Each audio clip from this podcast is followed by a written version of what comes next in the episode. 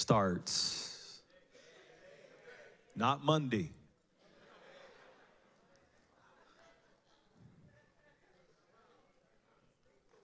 Today. How do we start? Well, let's start with rhetorical questions. A rhetorical question is not meant to receive a direct answer. Rather, rhetorical questions inspire reflection, stir the imagination, in order to lay the groundwork for a deeper conversation.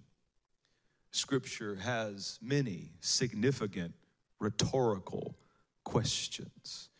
When Adam and Eve sinned in the garden and disconnected from the presence of the Lord, when God came down, the voice of the Lord walked through the garden, and God asked the first rhetorical question in Scripture, Adam, where are you? You must understand God knows everything, and he knew where Adam was hiding. He wasn't asking to find out Adam's location. It was a rhetorical question meant to cause reflection and meant to start a deeper conversation. Another rhetorical question in the book of Genesis is when the angel tells Sarah that God is going to give her a baby and she's going to give birth to a child in her elderly stage. The Bible says that Sarah laughed and the angel asked this rhetorical question, is there anything too hard for the Lord? There's another rhetorical question when Jehoshaphat came and he was in the presence of other kings and they were relying on the word and the direction of false prophets. And Jehoshaphat asked, is there not a prophet in Israel who can inquire of the Lord for us? When David was taking his brother's bread and cheese to the battlefield and he heard Goliath the giant reviling the armies of Israel, David stood back and rhetorically asked, is there not a cause? But my favorite rhetorical question in all of Scripture comes out of the mouth of Job. During a time of his misery, his suffering, and his affliction, Job asks, and it echoes to us prophetically all the way to where we're sitting this morning. Job asks, is there not an appointed time? This question, is there not an appointed time, leads to the conclusion that what God has planned in eternity has been given and assigned a specific time to manifest in the earth. And I say these things to you this morning because I believe, I'm talking to my church, I'm talking to the people who are up under the spiritual skirts of the covering of this house. I believe we have stepped into the first month of what will be a year that's an appointed time to see the manifestations of the promises of God to a degree that we have never seen before. There are some years that happen to be appointed times. Abraham was promised Isaac, but he had to wait until the appointed time. God made promises to Isaac that he would find a wife. And Isaac spent decades of his life single, but he met Rebekah at the appointed time. Jacob's name was changed to Israel, and his character went through metamorphosis, but he had to wait until an appointed time. And I have come with an Issachar anointing this morning. Issachar was the tribe of Israel that were the calendar keepers. They would let the people know what time it is. And the Issachar anointing says to you this morning that the long night season you have been in is over, and we have entered a new proverbial day. This day is not that day. This day is not yesterday. This day is a new day. And so we pray in a new day that we might receive the strength from God and the knowledge of God that we need for this day that we face. Jesus said, well, when you pray, pray like this. Our Father.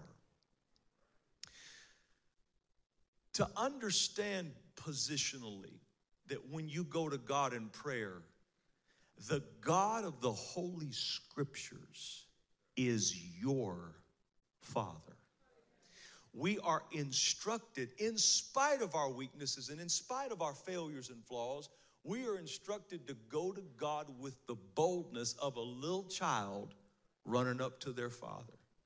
My two little children can be obnoxious when I'm studying and working in my office. They don't think nothing about busting in the door, coming in, knocking all my notebooks down, messing my pens up, jumping in my lap, interrupting my whole process. They come in there with boldness. You'd be amazed at the boldness that they have coming in there to me. But they do it with confidence because they know who they are in the relationship, and they know who I am in the relationship. And I've never restricted their access to me because I believe if I give them access while they're young, they'll give me access when I'm old. And so they always come boldly to where I'm at, and that's how you're supposed to approach God.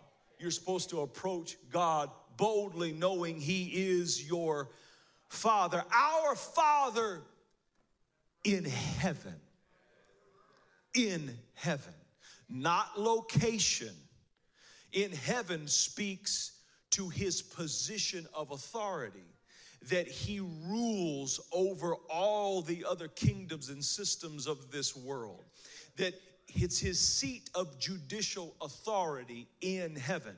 That means no matter what decision has been made on earth about you, you still have one other place you can go and make an appeal. When a judge decides something, or the doctors say the x-ray showed something, or something's happening with your children, there's a place you can go when earth can't help you. You can go to our Father in heaven. Daniel 4:26 reminds us prophetically, no matter what is being said on earth, heaven rules.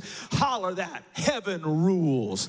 Holler that at your situation. Heaven rules. I don't know what earth has told you. Earth has told you some pretty discouraging stuff lately. Whoever you are, I'm preaching to you, got some bad news and difficult circumstances on earth, but God sent me here to remind you, no matter what has been said on earth, heaven still rules. Heaven still rules. Our Father in heaven. Our Father in heaven. I got a lot I need to ask you, but before I ask you anything, hallowed be thy name. Jesus is teaching that praise is the passport into God's presence. That praise brings you to a one-on-one meeting with God Himself. That wherever praise is going up on the earth, God will send His presence down to inhabit and take abode in the praise of His people. So before I ask you for anything, let me say, hallowed be thy name. You should always praise before you ask. You'll remember the Syrophoenician woman in the New Testament that came to Jesus, and she came in the room and she said, Lord, I got a prayer request. My daughter's grievously vexed with the devil. Jesus stood up, got ready to leave, said, I'm sorry, honey, I can't take the children's bread and cast it to the dogs. But then she got down on her knees and she started praising Him, and then offered the request again. And when she offered the request after giving a praise, Jesus turned around and gave her a miracle, because praise is the passport. It's the access card that gets you into the presence of the Lord. And in the presence of the Lord, there is fullness, not just fullness of joy. There's fullness of whatever it is that you need, whatever it is you're going through. The answer for it is in the presence of the Lord. Hallowed be thy name, thy kingdom come. In other words, I want my life to be aligned with your kingdom. If it's not in your kingdom, don't let it be in my life. If fear's not in your kingdom, don't let it be in my life. If anxiety's not in your kingdom, don't let it be in my life. If brokenness and sickness and frailty's not in your kingdom, then don't let it be in my life. In other words, God, let there be an aligning of what's going on in your kingdom and what's going on in my everyday. Thy kingdom come. Thy will be done on earth in my life as it is in heaven. Give us. Say it with me. Give us. This positions you in humility toward God because it acknowledges that you have needs only God can supply. And I'll admit to you, that's a challenging position to be in. To be at a stage of life where you have a need that a doctor can't supply, or you have a need that money can't supply, or you have a need that advice, the best counsel on earth can't supply. You have a need that only God can supply. And hidden within the give us is a praise. It's a praise. Because I wouldn't ask you to help unless I believed you were strong enough to help. I wouldn't ask you for this unless I was confident that you are able to help me. You shouldn't pray to a God that you don't believe is able to help you. You shouldn't pray to a God that you don't believe has the ability to hear you and respond to you. Give us announces, I know you can. I'm here to ask you if you will. Oh, I feel the glory. I know you can. I'm here to ask you and petition you to see if you will give us this day our daily bread. The now factor is so important with God. Hear me, Christian world. As a Christian, you must understand that faith is always now. If it's not now, it's not faith. It's wonderful that you have history and experience with God and that you've seen His power and provision in the past. But we cannot face today's battles with yesterday's bread. We cannot face today's needs with yesterday's supplies. So I need something for this day. Everybody holler, this day. This day. Not merely speaking of a 24-hour period. When I say this day, I'm speaking of this season that I'm in, this stage that I'm in, where I'm at in my life now. Because I'm not facing the challenges I was facing 5 years ago. Because my day has changed. I can't use the strategies I received 10 years ago because I'm in a different day now. Look at somebody, say, I'm in a different day now. And the worst thing in the world is when you don't know what day it is. We started to realize when my grandfather was starting to have severe affliction and trouble with his memory, when he walked around asking us many times over, what day is it? And when you have someone in the group or in the family that doesn't know what day it is, good families, strong families, get up real close to them, put the arm around them, and tell them what day it is. And the enemy's been attacking some of your minds and trying to make you feeble on the inside. And the attack has been so constant and so consistent that you've lost track of what spiritual day it is. But the goodness of the Lord and the grace of God got you up this morning, ordered your steps to this building, put a word in my belly, and I'm here to help the family. I'm here to help those who don't know what day it is. I'm here to scoot up right next to you and lean over in your ear and tell you what day it is. The day has changed. The day has changed. And this is important because From cover to cover in the scripture, we find that God's provision flows to you according to the day you're standing in. You better get with me this morning. I ain't going to slow down for you. Keep up. God's provision flows to you according to the day that you are standing in. Deuteronomy 33:25 says, as your day is, so shall your strength be. In other words, I'm not going to give you the strength today for a battle you had 10 years ago. And I'm not going to give you the strength today for a battle that's coming 15 years in the future. I'm going to give you the strength today for what you're facing now, for the challenges now, for the questions now, for the burdens now, for the attacks now. I'm going to send the strength to match your day. I'm going to send the provision according to your day. God will always feed you according to the season you're standing in. Now, let me just talk to you a minute. Have you ever wondered how the children of Israel became slaves of the Egyptians in the first place? I know you know the stories. I know you know that the children of Israel were enslaved for 400 years, and then God, through the Passover, delivered them and parted the Red Sea and led them into freedom. I know you know the story, but have you ever wondered how it started?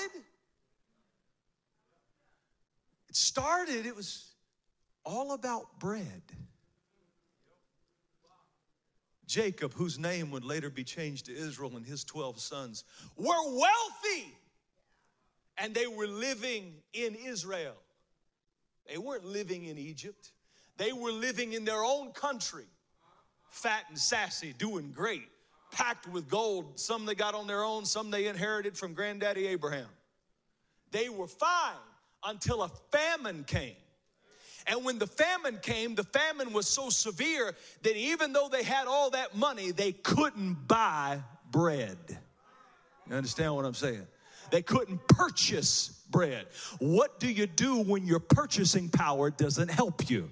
Hallelujah. So in response to their need for bread, God planted an inside man, one of them.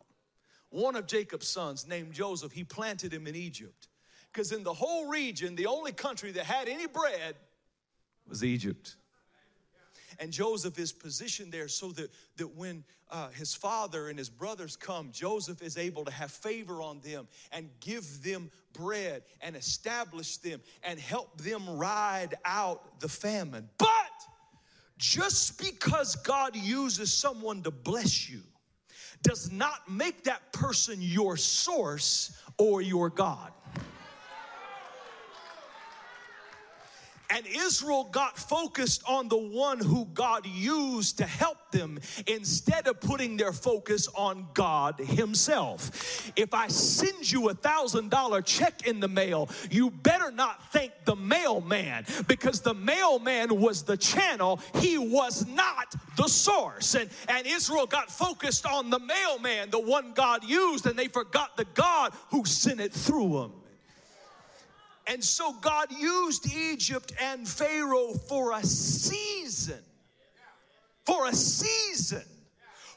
day, to supplement the diet of his people.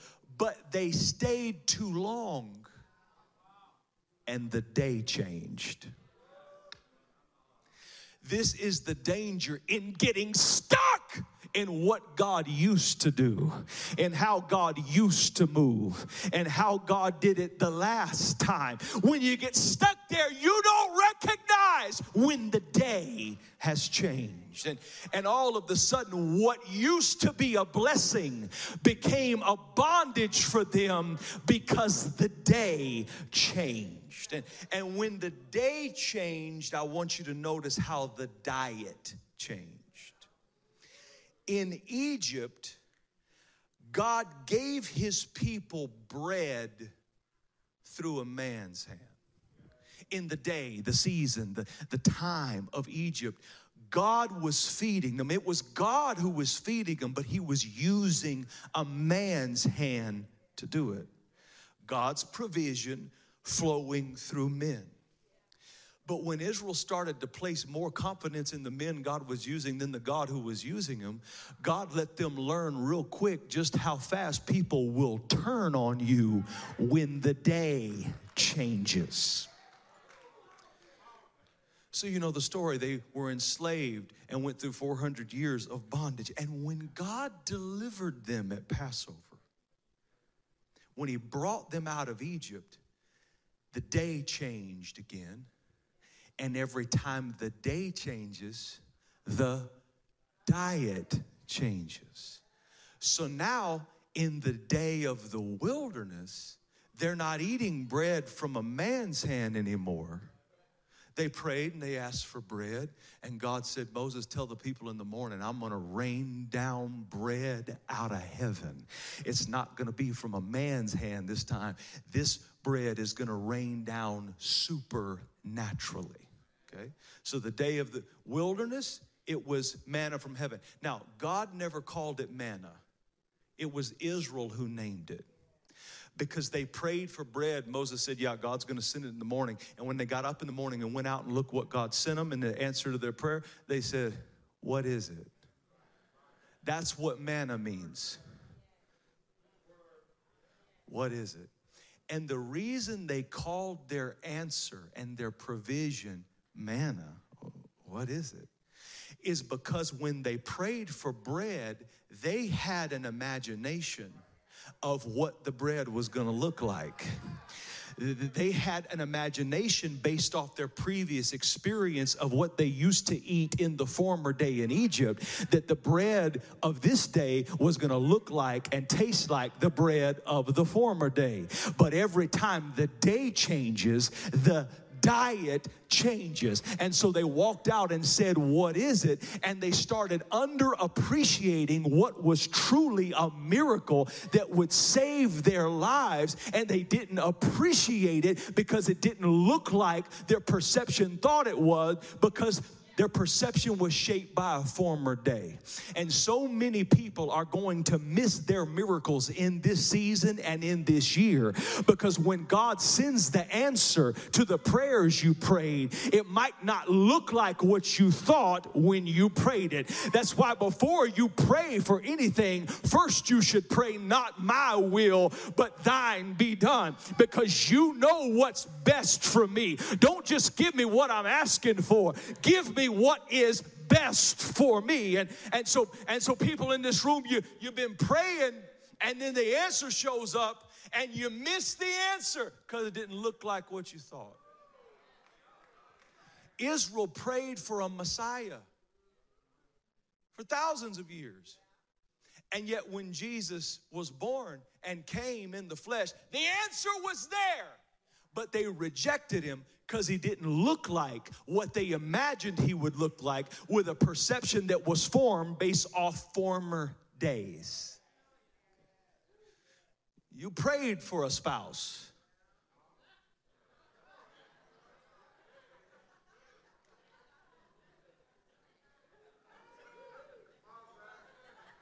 And he sent you an answer. And now you're thinking about rejecting the answer he sent. Doesn't look like, or it doesn't talk like, or it doesn't act like, or it doesn't think like you thought it would when you prayed. Now you're waking up looking over and saying, man,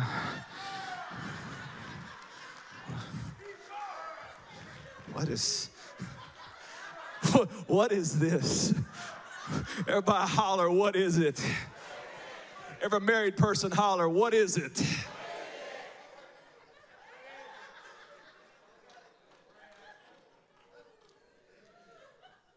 So Israel has transitioned from eating bread from a man's hand in Egypt to eating bread that has been supernaturally supplied, the manna. And we shout about supernatural provision. Nobody ever takes time to tell us how frustrating it is. Because here's the thing about supernatural provision. You can't control it. here's the thing about supernatural provision. You can't store it up. It's not natural. It's supernatural. And that was the thing about the manna. They couldn't store it. God commanded them not to store it. He said, if you try to store it, I'll cause worms to erupt out of it. The manna only fell in the morning according to the hunger that was in the tent. Meaning he supplied just enough to meet the need. No more, no less. So they were literally eating by faith. Okay. Now, we talk about living by faith. You know, I hear you. I don't want to eat by faith. I don't want to pull up to the McDonald's or wherever I'm at and put my card in. Oh, Jesus, God, please, in the name of Jesus, could you put $4.97 in that account so I could make this transaction possible? Please, Jesus. But some of you know what that's like. Some of you know what it's like to have God get you through a season where there was just enough and you made it by the skin of your teeth and you don't even know how you made it. When you add it up on paper, it makes no logical, natural sense how you were able to live through the time when you lost your job, or live through the time when you went through the foreclosure, or live through when they repossessed the car, or live through that divorce, or live through when your money got totally split in half. Some of you still don't know how you made it. And the answer is it's supernatural. But supernatural provision, that's a stressful day. That's as stressful as walking on the water, wondering if this next step is going to be the step when the supernatural runs out and I start to sink. It's frustrating living in supernatural provision.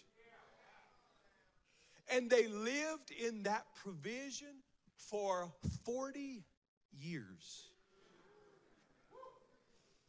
But then, at an appointed time, the day was scheduled to change again. And they noticed that the manna started getting lighter and lighter and lighter until it ceased and it stopped. Because when the day shifts, that level of provision for that day also shifts. Oh, you don't hear what I'm saying. If your provision has dried up lately, it's an announcement from God that your day has shifted. If what used to work isn't working anymore, it's an announcement from God. Not that God has left you, not that God has abandoned you, not that God has walked out on you. It's an announcement that the day has changed, and you need somebody that loves you enough to come in here and tell you it's not God's fault. God's not mad at you. God's not angry with you. God has not forsaken you. All you're going through is the day. And so the manna ceased, and they approached the promised land, and Moses sent in 12 spies to look at the land God had promised to give them. You know, it's easy to walk around and spend years in the church receiving prophecy after prophecy after prophecy after prophecy. But the funny thing is, when it's time for you to walk in the manifestation of that prophecy, when it's time for you to add your faith in the natural to what God has spoken supernaturally, sometimes people get scared. And so he sends in 12 spies. 10 of them walk through it and say, there ain't no way we can have this land. We need to go back to Egypt. Not knowing the thing about God, the thing about timing, the thing about this created universe is no matter how much you want to, it's impossible to go back.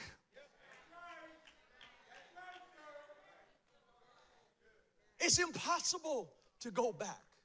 Why are you so in love with a season that was buried long ago? Why are you trying to make this now like that then? Maybe you're disturbed and disrupted in your marriage because you fell in love with a moment instead of a man or a woman. And when the moment changed, so did your emotions. When the moment changed, so did your love. When the moment changed.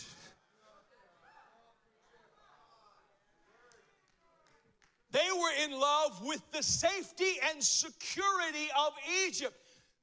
Side note, when? Forgive me, okay? I'm a human, okay? When in the hell did the people of God ever read in their Bible that they were to be so consumed with safety and security? There are churches all over San Antonio empty this morning, and the pastor comes out on social media and said, for your safety and your security, we're not going to assemble in the Lord's house. We're not going to come together and be what the New Testament called us to be. We're not going to do what Jesus commanded believers to do for your safety and security. God has never been concerned about your safety or your security. And living safe and secure-minded will keep you out of the promises of God, because God will never give you a promise that does not require faith. God will never give you a promise that doesn't have walls around it. God will never give you a promotion that doesn't have a giant at the gate. God will never give you a safe blessing. Tweet that, Facebook that, let that go viral. God will never give you a safe blessing. Find me a safe blessing in the Bible. Find me a safe blessing in the Old Testament. Find me a safe blessing in the New Testament. Find me a safe.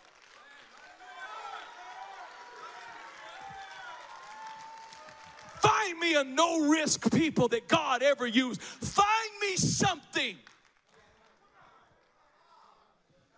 And the 10 spies, they said, it's not safe.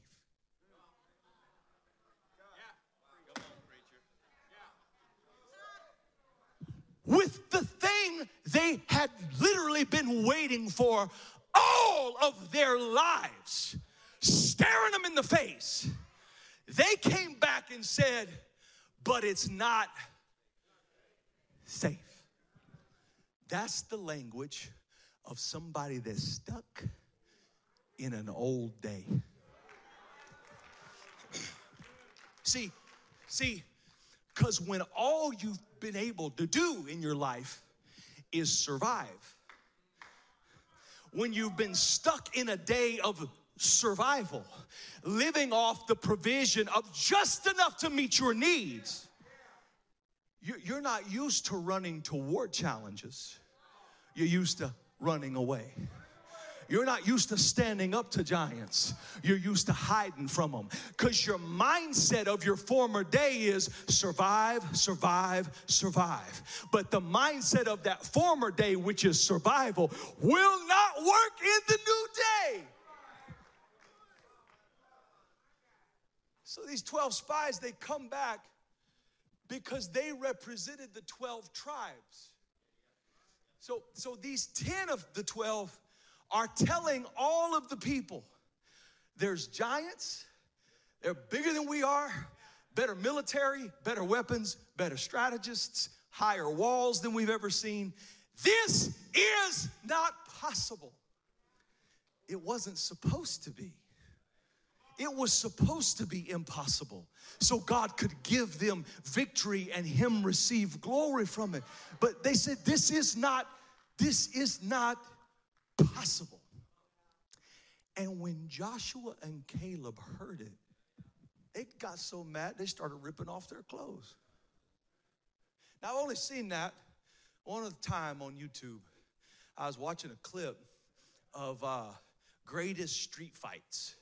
You know, just people walking by, you know, doing something at a food court, at a mall or something. All of a sudden, an argument happens and a street fight breaks out right there in the mall. And what I noticed is the effective fighters, when they were about to get in a street fight, would quickly take off their shirt.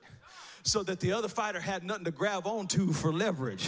When Joshua and Caleb rent their clothes, they were ready to start a fight, because in the new day, you have to be willing to fight anybody that would stand in the way of you getting what God promised you.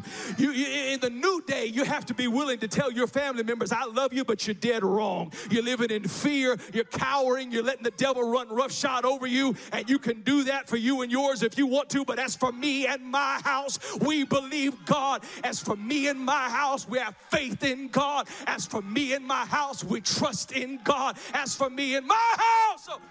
So they ripped their clothes off. And they looked at Dan and Asher and Zebulun and Benjamin, and they ripped their clothes off, and they said, the land we went to spy out is an exceedingly good land. It's an amazing land. Don't rebel against the Lord, and do not fear the people.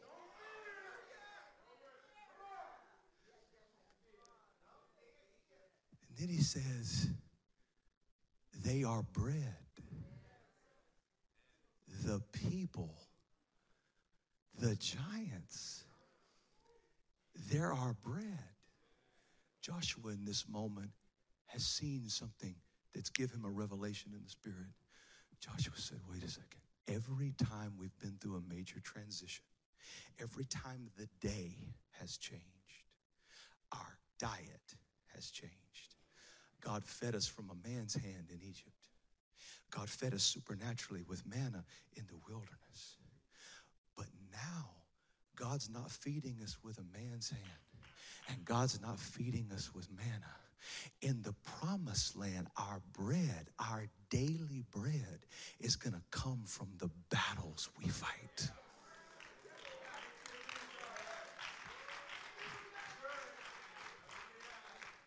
Our bread is going to come from our battles. In other words, in this day, everybody up under the sound of my voice that's a part of this church, everybody that I'm your voice, you listen to me.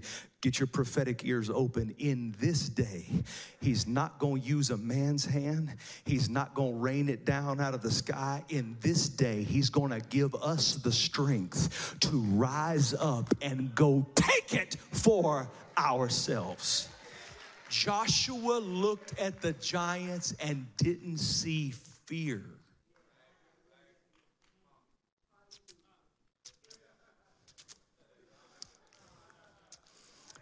He saw a new diet.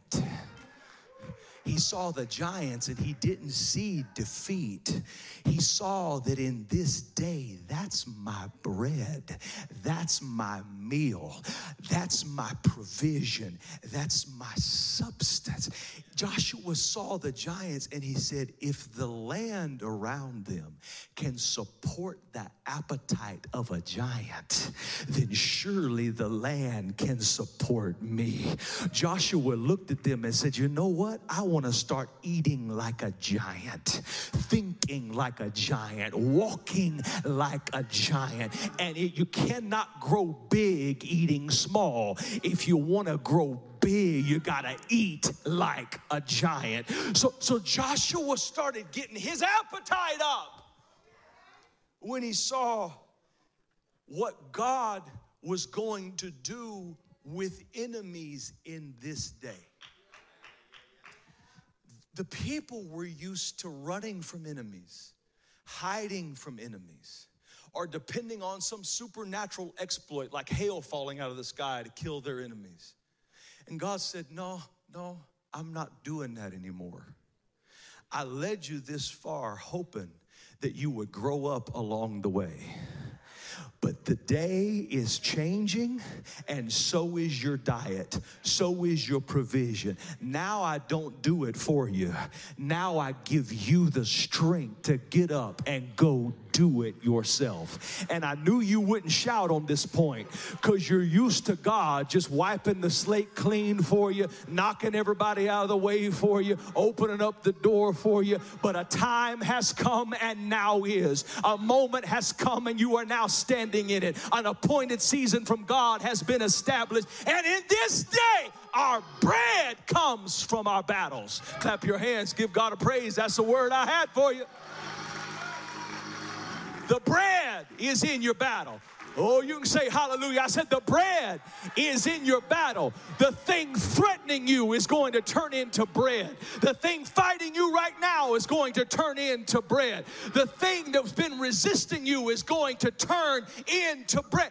That's why David said, "Thou prepares a table before me in the presence of my enemies." He didn't mean the enemies were at the table. He meant the enemies were on the table. The enemies were the main course. God was showing David, I'm going to establish you and grow you and bless you by the enemies you are willing to conquer and defeat. It's time to stop running from your issues, David. If you'll conquer the issue instead of running from it, I'll make the conquered issue bless you. In other words, David, I'll make what's been fighting you start feeding you.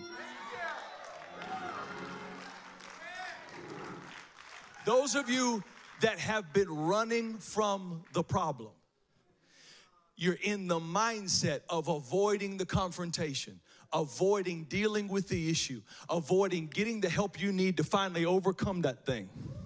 You're missing your blessing because your blessing is inside that battle.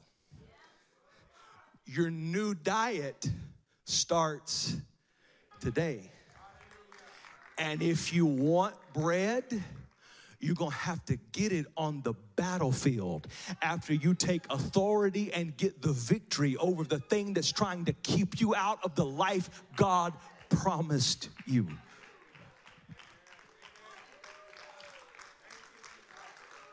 I'm done preaching, but I got a side note. Just side note. It's only 11:41. Just side note. Joseph. Let's go back to Joseph. Okay. Joseph had a dream while he was in prison. And in the dream, he saw a butler and a baker. One man carrying wine. One man carrying bread. And the baker had a basket on the top of his head. And Joseph in the dream saw ravens coming down and taking the bread out of the basket of the baker. Now, the baker lived in Egypt. In that time in biblical antiquity, your son would do for a living most times what daddy did for a living. Your grandson would do for a living what daddy did for a living. Your great-great-grandson and great-great-grandson. That's why Jewish people have a lot of business, Steinway and Sons. That they can trace the lineage of what they've been doing for a living back hundreds, sometimes thousands of years. And Joseph didn't know what he was seeing when he saw those ravens coming and picking, snatching that bread out of the baker's basket. But what Joseph didn't realize is prophetically he was seeing a time hundreds of years from that moment when there would be a famine in Israel and there would be no rain and tremendous drought would come. And God took one prophet and hid him by a brook named Cherith. And God said, Elijah, I'm going to send you bread every morning. They didn't know it, but there was a baker on the edge of Egypt and Israel. There was a baker that every morning walked outside with his bread, and the ravens would come and snatch the bread out of his hands and fly it over to where Elijah was, because God was giving him daily bread through supernatural provision falling out of the sky from birds. I should have quit 5 minutes ago. I can't sew it together for you. You have to do it in your mind. Elijah's by the brook Cherith in the famine. And bread's falling out of the sky from the birds. Supernatural provision. But then the Bible said that the brook, what happened? The day changed. And when the brook dried up, the bread stopped falling out of the sky. But every time your day changes, your diet So God says, arise, get thee to Zarephath. I've commanded a widow to provide for you there. So he walks up to a widow who's down to her last little bit of flour and last little bit of oil. And he said, honey, would you get me some water and would you go bake me some bread? Because now he's receiving provision from the hands of a human, the hands of mankind. Okay. And he stayed there for a year. And then the day changed. And God said, get to the top of the mountain. I'm going to let you hear the sound of an abundance of rain. And God sent so much rain that the drought ended, the famine was over. And now Elijah doesn't have to depend on bread falling out of the sky. He doesn't have to depend on the hands of a man or a woman. Now he has the strength, if he wants bread, to get up and get it himself.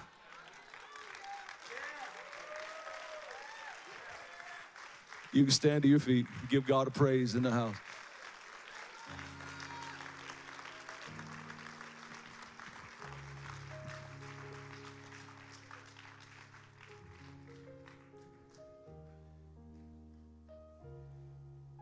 Pay close attention in this season to what you want. Let me qualify the statement. If you're praying, if you're saying truly, not my will, thine be done. If you're saying thy kingdom come, then pay very close attention to what you want. Because God wants to give you the strength to get up and go get it yourself.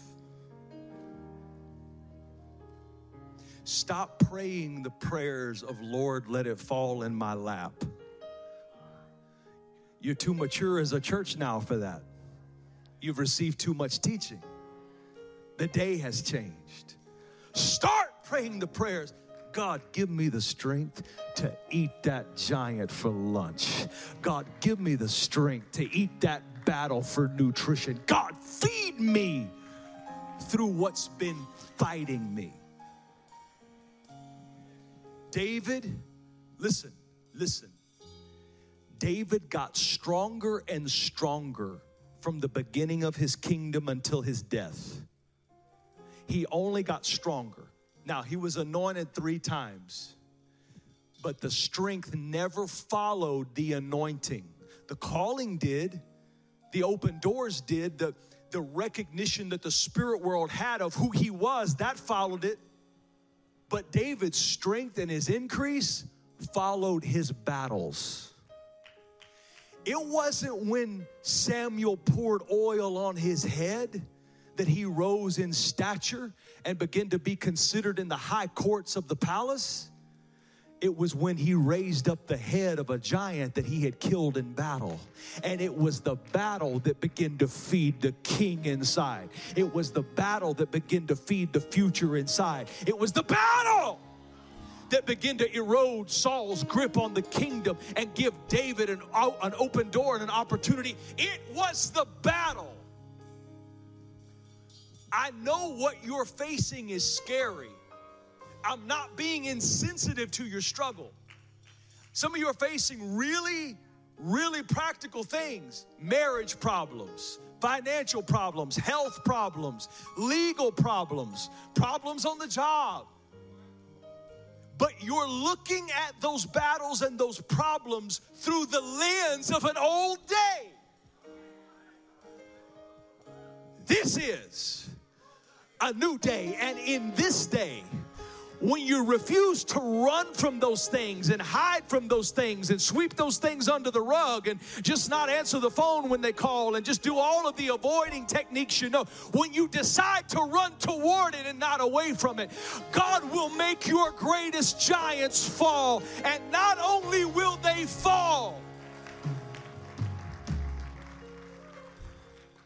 they'll feed you.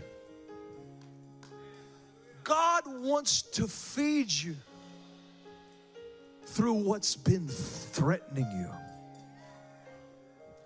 And so in this house now, in this moment, I have spoken to you the word of the Lord in season as it is in heaven. I've given you the instruction. And now I pray that the strength of God come on you and your faith begin to rise to the point that you begin to run at the giant. Pastor John, grab her real quick. I'm going to need her in a minute. You begin to run at the giant and you begin to take your bread. A new diet starts today. This is the word of the Lord. A new diet starts today. The principle of Jericho and the promised land was this. God had stored up the wealth of the wicked behind walls with giants protecting it because he was waiting for a day when a remnant of his people would rise up and have the boldness and faith and confidence to go take it. The Bible says in the book of Proverbs, that principle is still active today. The wealth of the wicked.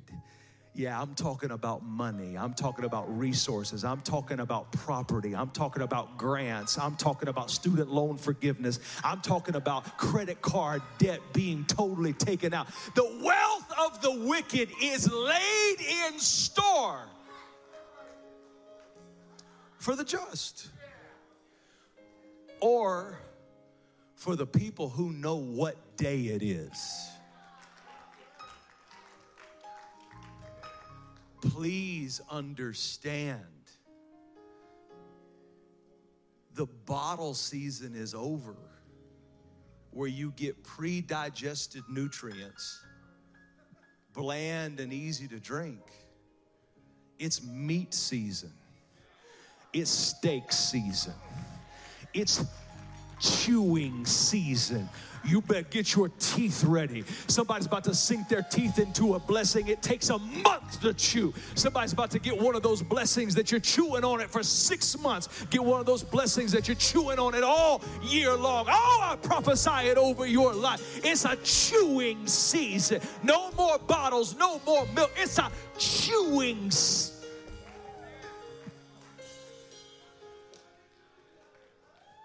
So, Lord, I have done as you have instructed me to do. I pray they receive it. I pray they put it in the context of their life. In the name of Jesus, come here, come here. I speak an opening to your finances. The enemy has fought you very hard, viciously hard financially, but I speak an opening to you. I'm sowing $100 into you right now. My wife's writing the check, and that seed is going to break something open in the spirit world, and it's going to start causing supernatural provision to begin to flow in your life. And to the enemy that's been forcing restrictions and forcing hard labor and forcing anxiety, we say, be broken in the name of Jesus. We declare the prosperity of God in Jesus' name. May the Lord your God bless you. May the Lord your God keep you. May the Lord your God undergird you, support you, give you peace, and give you strength. And may you leave this day knowing that the diet starts today. Wherever you see a giant, understand there's a meal in there somewhere for you. Wherever you see a battle, understand there's a blessing in there somewhere for you. Wherever you see opposition, understand there's an opportunity in there somewhere for you.